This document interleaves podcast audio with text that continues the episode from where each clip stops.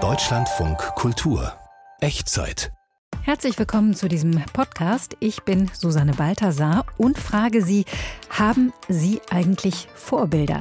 Menschen, denen Sie nacheifern oder die Sie inspirieren? Ich finde, die Frage ist ziemlich persönlich und auch gar nicht so leicht zu beantworten, denn eigentlich wollen wir ja alle ganz individuell sein und gucken gar nicht so gerne nach rechts und links, was die anderen machen. Psychologen sagen aber, Vorbilder sind wichtig. Sie zeigen uns Möglichkeiten auf und machen uns Mut. Schauen wir uns also mal genauer an, wer Vorbild ist und warum. Außerdem suchen wir positive Beispiele für die zweite Lebenshälfte und wir entdecken zweifelhafte Vorbilder wie den TikTok-Trend Threadwife, der die Hausfrau der 50er Jahre idealisiert. Das Thema Vorbild in diesem Podcast wie immer in vier Geschichten zerlegt. Hier schon mal ein Vorgeschmack. Wer ist mein Vorbild? Ein Vorbild ist eine Person oder Sache, die als richtungsweisendes und idealisiertes Muster oder Beispiel angesehen wird. I want my girlfriend. Tradwife, das steht für Traditional Wife. Früher war alles besser. Kochen, Kinder, Hausarbeit. Vorbilder ab 50, die kann man auf jeden Fall finden. Deswegen habe ich diesen Podcast auch gestartet, um die Sichtbarkeit auch noch ein bisschen zu erhöhen. Ich bin ein schlechtes Vorbild. Man kann nicht richtig vorschreiben, was ein Vorbild alles haben muss, weil es für jeden ja unterschiedlich ist. Ich fühle mich gut, ich stehe auf Berlin. Du bist eine Szenebar, weil du cool bist und nicht, weil du eine Pressemitteilung machst, dass du das werden willst. Ist das Berliner Nachtleben noch vorbildlich oder schon halb tot gefeiert? Auch das will dieser Podcast klären und ausgedacht hat sich das Thema meine Redakteurin Mandy Schierke. Mandy, hast du eigentlich selber auch Vorbilder? Also, wenn ich über Vorbilder nachdenke, dann denke ich zunächst mal an meine Kindheit. Und ich bin ja in der DDR aufgewachsen und da gab es ganz viele Vorbilder und die waren ziemlich verordnet für mich als Schülerin, als Jungpionierin, so wie das damals ja noch war. Und ähm, ich ging auf eine Schule, die hieß die Felix Dzerzhinsky Oberschule. Und ich hatte immer nur Bilder äh, gesehen von einem super freundlichen Mann, der immer kleine Kinder auf dem Schoß hat und der nette Onkel ist. Und später habe ich dann erfahren, dass dieses Vorbild, dieses vermeintliche Vorbild, das ich da haben sollte, das war der Geheimdienstchef in der Sowjetunion. Also sicherlich nicht so ein super netter Typ, ohne da jetzt irgendwie näher drauf einzugehen. Also das war quasi das Vorbild, das mir verordnet war. Und zum Thema Vorbild fällt mir noch ein, dass mir auch als Schülerin wir immer mitgeteilt wurde in den Beurteilungen, ich verhalte mich nicht vorbildlich. Also dieses Vorbildlichsein war total wichtig äh, in der DDR und diesem Ideal äh, entsprach ich nicht. Deswegen wollte ich ganz, ganz lange überhaupt nichts mit Vorbildern zu tun hatte und um auf diese Sendung zu kommen und eigentlich deine Frage zu beantworten, dann gab es den 8. März dieses Jahr, den Frauentag und dann hörte ich hier bei uns in Deutschlandfunk Kultur eine Sendung, in der es auch um weibliche Vorbilder ging. Das fand ich ganz interessant, weil ich dann dachte, ja, ganz interessant, wer ist es denn eigentlich? So ein weibliches Vorbild für mich. Da hatte ich da noch gar nicht drüber nachgedacht. Und im gleichen Moment erfahre ich von einer neuen Podcast-Reihe, in der es um Vorbilder jenseits der 50 geht, äh, von Stefanie Hilscher. Und das hat mich total interessiert. Stefanie Hilscher konnten wir einladen hier in den Podcast. Ich freue mich schon drauf und so ja, sind die Vorbilder wieder in mein Leben gerückt. Mit Stefanie Hilscher sprechen wir gleich und vielleicht halten wir mal für den Rest des Podcasts fest, Vorbilder sollte man nicht verordnet bekommen, die muss man sich selber suchen. Aber was ist das überhaupt, ein gutes Vorbild? Und was, wenn es vom Sockel fällt? Ulrike Jährling hat sich mal umgehört. Bei Vorbildern ist es unwichtig, ob es sich dabei um einen großen toten Dichter, um Mahatma Gandhi oder um Onkel Fritz aus Braunschweig handelt, wenn es nur ein Mensch ist, der im gegebenen Augenblick ohne Wimpernzucken gesagt oder getan hat, wovor wir zögern. Erich Kästner. Tatsächlich ist es eher so, dass ich beim Wort Vorbild da macht so in mir zu, weil das immer für mich so Sockel ist. Vorbild, das ist steinern. Harry Potter. Er ist halt wirklich ein richtiger Held. Er besiegt selbst den Bösesten, den es da gibt. Also ich glaube, dass Instagram schnell das herrscht, dass man sich vergleicht, aber mit Vorbildern, weiß ich nicht. Es ist oft ein bisschen toxisch auch. Es kommt nur immer darauf an, dass derjenige, von dem wir lernen wollen, unserer Natur gemäß sei. Johann Wolfgang von Goethe. Mein Mathematiklehrer in der 11. Klasse hat mich geprägt und dazu gebracht, der Sache auf den Grund zu gehen. Er hat eine Gleichung an die Tafel geschrieben und es war stille 10 Minuten, 15 Minuten im Klassenraum. Mit den Händen auf dem Rücken durchschritt er das Zimmer. Ja, man konnte einfach nicht anders als nachdenken und eine Lösung finden. Ich fand das wunderbar. Vorbild, Vorbild. Zwei Freunde, der eine das war so ein Edelölko, würde ich mal sagen. Also bei ihm sah alles super aus, ja. Also die Klamotten, wenn der irgendwie Jeans anhatte und der war so schlaksig auch. Also der, jeder Versuch, ihm nachzueifern in seiner Lässigkeit, war eigentlich zum Scheitern verurteilt. Nee, sowas habe ich nicht. Der andere, ein sehr intellektueller Typ, der damals schon alles rauf und runter gelesen hatte. Später habe ich gemerkt, dass er ein solcher arroganter Sack ist. Ich fand das nachher total zum Kotzen. Ich mag es zum Beispiel, wenn Leute mit jedem Menschen, den sie kennenlernen, erstmal gleich umgehen und zu allen erstmal offen und herzlich sind und dass sie den Mensch hinter der Person zuerst sehen, anstatt irgendwie, äh, der ist so und so angezogen, das ist jetzt die Bubble und weiß ich nicht. Als DDR-Kind hatte man ja tatsächlich so vorgegebene Vorbilder, wirklich medial präsentiert in Fotos, in Liedern. Das hat schon als Kind funktioniert. Dass man plötzlich wusste, ja, Ernst Tillmann, der ist toll, der ist standhaft, Lieselotte Hermann, die Namen vergesse ich auch nicht. Dietrich Bonhoeffer, dieser große Theologe Dietrich Bonhoeffer, der die bekennende Kirche nachhaltig geprägt hat, ist zu meinem Vorbild geworden. Genauso gibt es aber auch Romanhelden oder so, die ich immer cool fand, zum Beispiel Pippi Langstrumpf. Heldinnen natürlich mit Sternchen. Und sein Satz, die letzte verantwortliche Frage ist, wie eine Generation nach uns leben soll, hat mich schon als 16, 17, 18-Jähriger bewegt und nicht mehr losgelassen. Heute bin ich ein Greis von 74 Jahren bald und sie bewegt mich immer noch. Ich bin jetzt 19. Gerade ist für mich eine Person, die ich echt cool finde, zum Beispiel Luisa Neubauer. Die Hoffnung bestärkt mich weiterzumachen. Greta. Sie kann schon ein Vorbild sein. Und wenn da immer wieder Massen auf die Straßen gehen, dann können das die Politiker auch nicht mehr so lassen. Dann müssen die dagegen auch was tun. Man kann nicht richtig vorschreiben, was ein Vorbild alles haben muss, weil es für jeden ja unterschiedlich ist. Björn Borg als Tennisspieler ganz groß. Paul McCartney fand ich von den Beatles immer ganz toll. McEnroe ist so schön aus der Reihe, tanzt immer, der war so schräg drauf und war so unangepasst. Den fand ich einfach als Typ klasse. Aber Federer ist der Gott unter den Sportlern. Und noch einmal Erich Kästner. Man muss mehrere Vorbilder haben, um nicht zur Parodie eines Einzelnen zu werden. Ganz dicht am Vorbild zu sein ist also keine gute Idee. Sie hören den Echtzeit-Podcast über Menschen, von denen man sich was abschauen kann.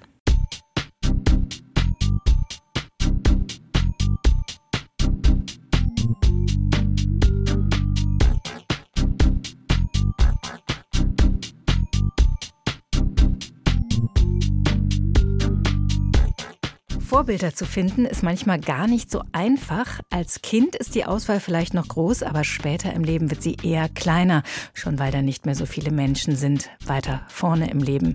Besonders dünn wird es für Frauen über 50. Das ist jedenfalls die These der Journalistin Stefanie Hilscher. Hallo bei 50 über 50. Ich bin Stefanie Hilscher, 45 Jahre alt und mir fehlen die Vorbilder für die bald kommende Dekade meines Lebens. Ich sehe in der Öffentlichkeit nicht besonders viele Frauen, die ein paar Jahre älter sind als ich.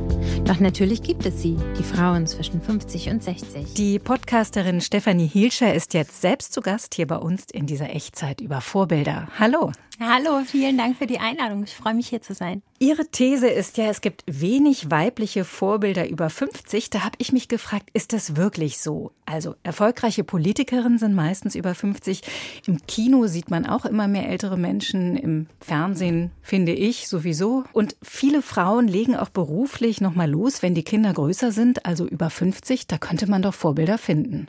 Die kann man auf jeden Fall finden. Deswegen habe ich diesen Podcast auch gestartet, um sozusagen die Sichtbarkeit auch noch ein bisschen zu erhöhen. Also ich sehe es so ein bisschen als ein Sammelbecken für Frauen zwischen 50 und 60 und die Zielgruppe ist eher ein bisschen jünger, damit man so eine Orientierung findet. Weil ich finde eigentlich, dass in, in Fernsehen, im Kino ähm, eigentlich nicht so viel zu finden ist, dass die Frauenrollen im Fernsehen viel, viel weniger werden ab 50. Eigentlich fängt es schon ab 40 oder 45 an.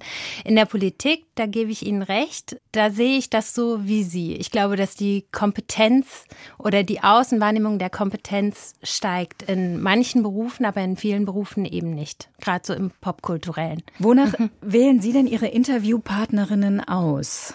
Also das Hauptkriterium ist natürlich das Alter. Und das andere Kriterium ist, gibt es in dieser Person irgendwas, was mich inspirieren könnte? In welcher Hinsicht? In der Hinsicht des, des Lebensentwurfs vielleicht. Also, ähm, und das kann ganz unterschiedlich sein. Was mich immer sehr freut, ist, wenn Menschen ehrlich sind. Und ich habe ja ganz unterschiedliche Gespräche geführt und bei ganz vielen liegt der Schwerpunkt auf dem Positiven. Es gibt aber auch Gespräche, die ziemlich negativ verlaufen sind, einfach weil das Leben in dieser Lebensphase auch negativ sein kann oder weil der Prozess lange, länger sein kann oder dauern kann, um sozusagen wieder auf einen positiven Pfad geführt zu werden. Und ich muss sagen, dass ich die negativen Gespräche auch total schätze, weil ich Ehrlichkeit mag und ich finde, dass alles da sein darf und da sein muss. Zum Beispiel habe ich auch mit Leila Pidayesh gesprochen. Die ist die äh, Designerin bei Lala Berlin und die Gründerin und die ist gerade knapp über 50 und hat in, in diesem Dekadenwechsel einfach wahnsinnig große Aufgaben. Also ähm, ihre Mutter ist gestorben. Sie hat eine Trennung durch, sie musste umziehen und sie ist immer noch quasi in diesem Chaos und versucht das gerade zu entwirren, um wieder auf einen positiveren Weg zu kommen. Und ich finde aber auch gerade diese Geschichten wahnsinnig wichtig, weil Frauen merken, okay, es darf mir jetzt auch mal schlecht gehen und ich darf mir die Zeit nehmen, um zu sortieren. In der Phase nach 50 gibt es mitunter drastische Veränderungen im Leben. Das Älterwerden ist voll da. Die Wechseljahre spielen bei Frauen eine Rolle. Die Endlichkeit des Lebens wird auch immer mehr zum Thema. Ist das vielleicht auch ein Grund, dass man gerade in dieser Lebensphase besonders viel Orientierung braucht? Ich glaube auch. Und ähm, vielleicht ist es auch so, dass die Frauen nicht so sichtbar sind, weil sie halt viel mit sich selbst beschäftigt sind. Ne? Also das sind ja alles Prozesse, die man erstmal bearbeiten muss.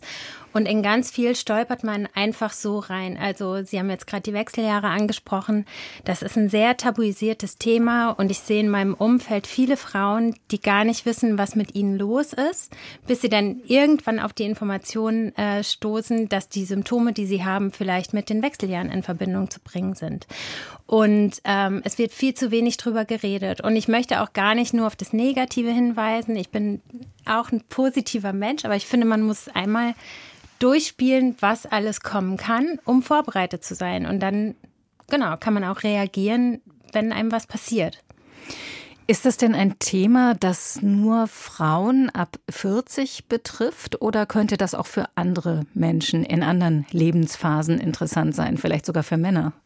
Mit Sicherheit für Männer, weil viele Männer mit einer Frau zusammenleben und die hat nicht immer das gleiche Alter, sondern kommt auch irgendwann in die Lebensphase und es ist ja schön, wenn man weiß, was den Partner beschäftigt. Sie haben ja jetzt schon einige Folgen dieses Podcasts 50 über 50 produziert, auch schon mit eigenen, einigen Frauen gesprochen. Stefanie Hilscher, waren denn da Frauen dabei, wo Sie persönlich sagen würden, die sind vorbildhaft für Sie? Ja, auf jeden Fall. Alle. Weil alle. alle. sich geöffnet haben und alle ehrlich waren. Und ich finde, ein Vorbild ist ja nicht immer, also man stellt ja nicht eine Person dahin, die ein Vorbild ist. Es sind ja immer Aspekte, die man auf sein eigenes Leben vielleicht anwenden kann, aber natürlich auch nicht eins zu eins. Mir sind diese Lebensgeschichten total wichtig, um einfach zu hören, was gibt es für Entwürfe, was gibt es für Lösungen, was gibt es für Herausforderungen und was macht das mit mir und mit meinem eigenen Leben. sein Vorbild muss man aber natürlich trotzdem in sich finden. Also man hat ja seinen Kompass in sich, aber ich finde, dass andere Lebensgeschichten eine Orientierung bieten können. Können Sie denn da vielleicht noch mal ein konkretes Beispiel von jemandem nennen? Ja, auf jeden Fall. Ich erinnere mich zum Beispiel gleich an Kim Fischer, die Moderatorin und Sängerin, jetzt auch wieder, die bei mir im Podcast war und darüber erzählt hat, dass sie ähm, schon immer ihrer Leidenschaft der Musik gefolgt ist, seitdem sie ganz klein ist. Und dann hatte sie mit Anfang 20 schon mal so eine Musikkarriere und ist in verschiedenen TV-Shows aufgetreten, war in den Charts, hat ganz professionell gearbeitet, aber ähm, in einem Umfeld, das sie so gesteuert hat. Und ich erinnere mich an eine Geschichte, die sie erzählt hat, als sie mal wieder in so einer großen TV-Show auftreten sollte. Und sie war ganz unsicher. Und der Regisseur der Show ähm, hat sie im Bühnenbild quasi an so eine Laterne gestellt, damit sie Halt hat, weil sie den aus sich selber heraus nicht hatte und äh, sich den selber irgendwie nicht geben konnte und deswegen was von außen brauchte, an dem sie sich orientieren konnte. Und über die Jahre ähm, ist die Musik dann so in den Hintergrund getreten, weil sie sich natürlich auch nicht mit dieser Form identifizieren konnte, weil es nicht aus ihr kommen konnte zu diesem Zeitpunkt. Und jetzt hat sie gerade eine neue Platte und hatte mich dann eingeladen äh, zu ihrem Konzert in Berlin. Und das war der lebende Beweis dafür, wie sehr sie bei sich angekommen ist. Die hat sich so gefeiert auf der Bühne. Ich fand es unfassbar schön, diese Lebensfreude zu sehen und eine Frau, die weiß, wer sie ist und das allen zeigt. Fühlen Sie sich denn jetzt eigentlich besser gewappnet für diese Phase ab 50, die ja noch kommt, durch diese Gespräche? Ja und nein, weil ich glaube, dass es immer ein ganz, ganz individueller Weg ist. Aber ja, weil ich sozusagen mir vielleicht von jedem in meinen Rucksack für meine kommende Wanderung irgendwas reinpacken kann und das äh, zu gegebener Zeit rausholen kann. Und ich bin mir sicher, dass das auch helfen wird. Aber mir ist schon klar, dass ich da alleine durch muss und dass ich meine eigenen Themen haben werde und meinen ganz eigenen Weg gehe, den vorher nie jemand genau so gegangen ist sagt die Journalistin Stefanie Hielscher, die mit ihrem Podcast 50 über 50 Frauen in der zweiten Lebenshälfte Orientierung geben will. Mandy, du bist die Redakteurin dieses Podcasts. Wir suchen alle Vorbilder, aber es muss ja auch jemand Vorbild sein. Bist du eigentlich selber beispielhaft? Bist du für andere Menschen ein Vorbild oder wärst du es gerne? Wow, das ist natürlich gleich so eine richtig große Frage und ich möchte genau. natürlich äh, selbstbewusst hier im Podcast sagen, ja, natürlich bin ich ein Vorbild. Äh, das ist Ironie gewesen, auch wenn man es vielleicht nicht gehört hat. Aber natürlich gibt es ganz viele Phasen im Leben, wo auch ich ein Vorbild sein sollte, zum Beispiel in meiner Rolle als Mutter.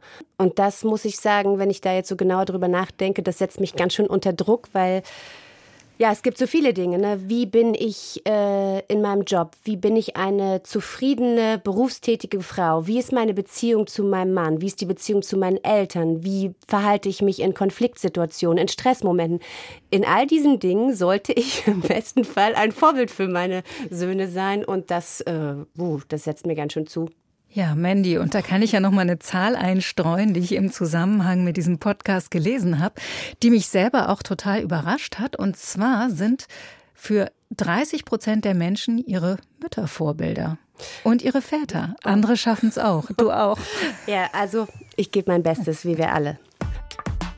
Wenn man das Wort Vorbild wörtlich nimmt, dann geht es dabei um Bilder und da sind wir ganz schnell bei der Vorbildmaschine Social Media. Schaut her, wie schön ich lebe. Das macht einen großen Teil der Posts aus und meistens sieht man da Menschen auf der Höhe der Zeit. Heraussticht ein TikTok-Trend, der das Hausfrauendasein idealisiert. Unter dem Hashtag Treadwife, also traditionelle Ehefrau, wünschen sich die Influencerinnen zurück in die 40er und 50er Jahre, als die Rollen noch klar und die Welt noch in Ordnung war. Ist das nur harmlose Nostalgie oder steckt da mehr dahinter?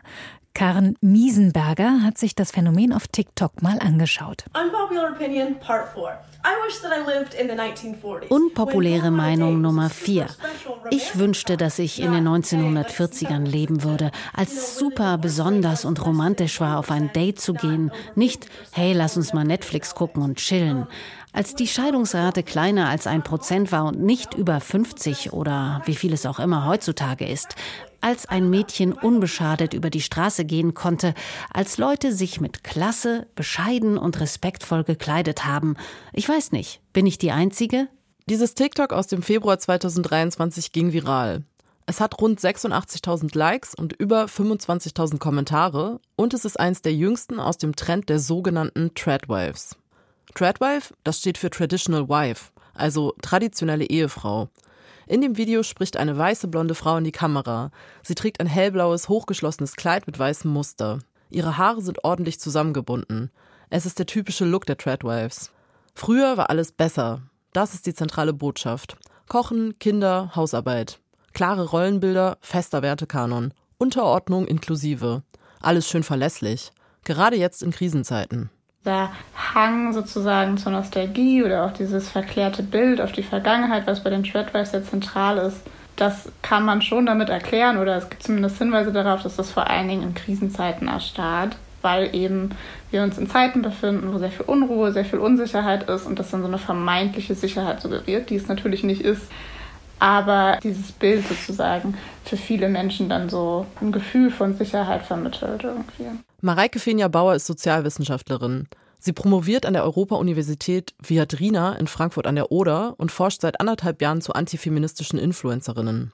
Ihrer Meinung nach ist der vermeintlich unschuldige Trend alles andere als harmlos. Die Tradwives, die sehen das anders, so wie in diesem TikTok.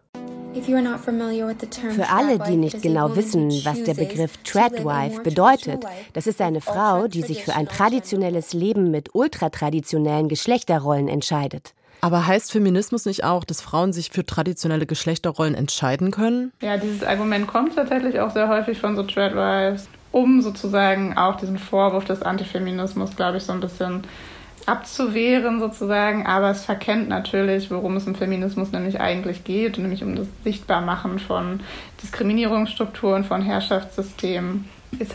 Das findet alles da nicht statt, sondern das wird sich eben auf die individuelle Entscheidungsfreiheit berufen, die natürlich auch überhaupt nicht frei ist von gesellschaftlichen Kontexten. Seit 2018 gibt es das Social Media Lifestyle Phänomen Tradwife. Mittlerweile ist TikTok seine wichtigste Plattform. Aber auch auf Instagram wird dazu gepostet. Und dort zeigt sich recht schnell, wie man von Frauen in Blumenkleidern bei Inhalten landen kann, die alles andere als unschuldig und romantisch sind. Ich suche auf Instagram nach dem Hashtag Treadwife. Mir wird ein Sharepick angezeigt, das erklärt, wie man seine Frau schlagen soll. Der Ursprung Treadwife ist eben auch sehr stark verstrengt sind mit so einer extrem rechten Ideologie. Also häufig geht es da auch mit so Ideen von so White Supremacy, also so weißer Vorherrschaft einher. Das finden wir häufig eng verwurzelt eben mit der Treadwife-Ideologie und kommt eben auch daher oder hat beides so einen Ursprung von, wir gucken irgendwie nostalgisch in die Vergangenheit und negieren sozusagen gesellschaftliche Herrschaftssysteme. Dass man schnell bei Inhalten landet, die Gewalt gegen Frauen bewerben, ist also kein Zufall. Viele der selbsterklärten Tradwives, die sich beim Backen oder Kochen zeigen, sind Teile der Alt-Right. Und auch wenn der Trend vor allem in den USA und in Großbritannien groß ist, gibt es auch in Deutschland Tradwife Content Creatorinnen. Ich würde sagen, es sind jetzt nicht unbedingt die reichweitenstärksten Accounts, diese ganzen deutschsprachigen Tradwives Accounts, aber wenn wir uns so Einfluss oder Influence auf Social Media Plattformen anschauen, dann geht es ja nicht immer nur um Reichweite, sondern auch um dieses Community Building. Und das findet schon auch im deutschsprachigen Raum statt, dass da viele kleinere Accounts sind, die halt so eine Tradwife Community um sich herum bilden, sich gegenseitig austauschen und auch bestärken Stärken in ihrer Weltsicht. Zurück zum TikTok vom Anfang. Natürlich gab es daran massenweise Kritik. Unter anderem von schwarzen Frauen und Transpersonen und anderen, für die die 1940er Jahre alles andere als eine sichere Zeit waren. Auf TikTok ist es üblich, ein Stitch zu veröffentlichen. Das heißt, man remixt das originale Video und macht mit einem Zitat daraus ein eigenes. Eine Userin zeigt sich mit Davidsternohrringen, einer Hamza-Kette um den Hals und einer Mesuse an der Wand. Das sind alles jüdische Symbole. Ihr Video? Ich wünschte, dass ich in den 1940ern leben würde. Cool, I don't. Mit jüdischem Humor gegen die Idealisierung der 40er Jahre. Auf jeden Fall lohnt es sich bei den Social-Media-Vorbildern mal hinter die Fassade zu schauen.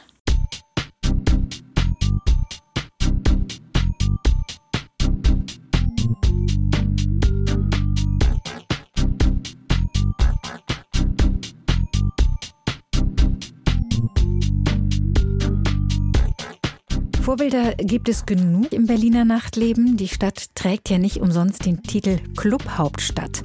Aber es muss ja auch immer was Neues her. Nur, woran orientiert man sich, wenn man heute ins Nachtleben einsteigen will? Mandy Schielke, das war eine Frage, die dich als Redakteurin dieses Podcasts interessiert hat. Was hast du da gefunden? Naja, es ging halt um Orientierung im Nachtleben. Guckt man da zurück auf diese Berliner Vergangenheit oder guckt man da ganz nach vorne? Orientiert man sich äh, vielleicht im Ausland? Und da bin ich auf so eine Neueröffnung gestoßen und zwar das Troja, eine Bar in Berlin Mitte und das fand ich total spannend, als ich mitbekommen habe, wer da dahinter steckt. Das, die Bar gehört einer Werbeagentur. Ähm, die äh, Verlegerin und äh, die, die Tochter des DDR-Dramatikers Heiner Müller die führt den Laden und Aushängeschild ist Friedrich Lichtenstein, der Künstler Friedrich Lichtenstein, der einigen von uns vielleicht noch bekannt ist, weil er vor zehn Jahren die Werbefigur einer Supermarktkette war. Und da haben wir uns dann. Supergeil war das, ne? Das genau, ist super das ist supergeil. Ja, und dann habe ich mich gefragt, wo führt das denn jetzt hin, diese super Durchprofessionalisierung der Barszene? Ist das die Zukunft Berlins? Und das hat mich irgendwie interessiert. Und Matthias Finger, den hat es auch interessiert, der ist der Sache nämlich mal auf den Grund gegangen. Wir wollen vor allen Dingen Leute, die sich nicht zu schade sind. Also die auch in die Nacht investieren, das heißt, die auch mal ein bisschen Gas geben, ein bisschen gucken, kontaktfreudig sind und dann sind wir beide ein bisschen aus der Kunst- und Kulturrichtung. Das wollen wir dann auch nachts nicht vergessen und wollen hier so kleine Formate so installieren, so Lesungen oder kleine Talkrunden oder auch Ausstellungen. Also ein bisschen Kunst, so ein bisschen so Motto-Party. Mit Lichtensteins großem Traum, dem eigenen Supermarkt, hat es nicht geklappt. Aber das generationeneinende Maskottchen einer schicken Bar zu sein, ist auch nicht schlecht. Stolz präsentiert er die tribünenartigen Sitzgelegenheiten am Eingang, gemeinsam mit Anna Müller. Ja, ich glaube, die Leute haben nicht mehr ganz so viel Lust auf Dreck wie früher. Die Leute trinken auch lieber Cocktails als früher, habe ich sehr das Gefühl. Das wird mehr geachtet auf das Besondere. Und gerade jetzt nach der Corona-Zeit hat sich so ein bisschen die Auswahl auch erschöpft hier in Mitte. Und ich glaube, es ist wichtig, dass wieder neue Orte entstehen und die Leute auch wieder neue Leute kennenlernen. Lange waren verwunschene Bretterbuden das Ideal des Berliner Nachtlebens. Irgendwann wurde es glamouröser, teurer. Auch das Nachtleben kann sich in einem Konsolidierungsprozess den Mechanismen des Marktes nicht entziehen. Es zeigt so ein bisschen, wo die Reise teilweise hingeht, dass jetzt eben immer mehr Leute, die eigentlich so aus der Werbung oder aus der BWL oder ehemalige Consultants diejenigen sind, die Bars aufmachen, die Clubs betreiben und die Bookingagenturen betreiben. Bedauert Konstantin Krex von der Genossenschaft Holzmarkt, die auch den Club Kater Blau hochgezogen hat. Bei den Besuchern mache sich mittlerweile Wehmut breit nach den unbeschwerten 90ern. Das, was man da herbeiromantisiert oder idealisiert, ist genau das, was gerade in Berlin verloren gegangen ist oder droht verloren zu gehen. Ne? Also urbane Freiräume, Brachen, Möglichkeitsräume und so eine gewisse Leichtigkeit und ein Hedonismus, den du dir heute in der Stadt einfach so nicht mehr leisten kannst. Kopfschmerzen bereiten auch der Krieg in Europa, die schwelende Umweltkrise und ein anstrengender, korrekter Lebensstil. Mittlerweile ziehen viele Clubs immer weiter Richtung Stadtrand und müssen trotzdem noch tausende Besucher pro Nacht durchschleusen, um den Unterhalt einzuspielen. In Krisenzeiten wird der Gürtel enger geschnallt und die Akteure des Berliner Nachtlebens, wie der Promi-Türsteher Frank Künster, greifen für neue Bars auf alte Konzepte zurück. Die Georgia Bar mag ich gerne, weil man nicht nur an der Bar stehen kann, sondern auch ein bisschen tanzen kann. Und wahrscheinlich gefällt es mir auch, weil ich älter geworden bin und jetzt nicht mehr unbedingt in Clubs renne, sondern tatsächlich lieber in Bars meint Rebecca Mitte 30. Als Mutter sind ihr Clubbesuche zu aufwendig. Bars bieten da niedrigschwelligen Ersatz. So ein bisschen wie Privatparty. Wenn's gut läuft, wird getanzt, nur eben teurer. Also dieses arm, aber sexy, das gilt eigentlich in Berlin nicht mehr. Alles ist teuer. Und wenn du kein Geld hast, dann kannst du hier gar nichts machen. Im nahegelegenen Prenzlauer Berg betreibt Daniel Scheppan auch eine Bar, das Kink, mit einer riesigen Lichtskulptur an der Decke, einer raumgreifenden, zentral positionierten Bar und angeschlossenem Fine Dining Restaurant. Ich glaube, die Leute sind qualitätsbewusster geworden. Wir wollen guten Service haben, unaufdringlich, individuellen Service haben. Darum geht es, glaube ich. Ja. Das ist, ähm nicht mehr das Berlin wie vor 15 Jahren. Da war es noch ein Stück weit anders. Da hast du, warst du froh, wenn du irgendwie an der Bar Beachtung gefunden hast und jemanden gefunden hat, der den Bier zapft. Ja. Tresorgründer Dimitri Hegemann hingegen sieht in seinem neuen kleinen Club Ohm die Zukunft des Nachtlebens. Das Ohm ist eigentlich ein Vorbild für eine Begegnungsstätte, die eigentlich auch in allen deutschen Städten eigentlich realisiert werden könnte. Weil meine Meinung dahinter ist einfach, dass junge Intelligenz, die einfach vor lauter Ideen nachts nicht schlafen können, keine Chance haben, sich irgendwo zu treffen. Nehmen wir mal Städte wie Karlsruhe oder Oberhausen, Osnabrück. Als neuen Trend, der aus England herüberschwappen könnte, sieht er auch die frühe Party. Die startet um 19 Uhr. Diese jungen Männer und Damen sind genau wie ich 30 Jahre älter geworden oder noch älter geworden. Und ähm, die wollen aber trotzdem gerne tanzen. Die wollen nicht sagen, das war's, tschüss, ich habe jetzt Family und einen Job und so. Nee, die wollen auch Spaß haben. Und man geht rein, es geht sofort los. Der Gin Tonic winkt, der Aperol spritzt und du kennst Pump Up the Jam und du hast Spaß und gehst um elf nach Hause.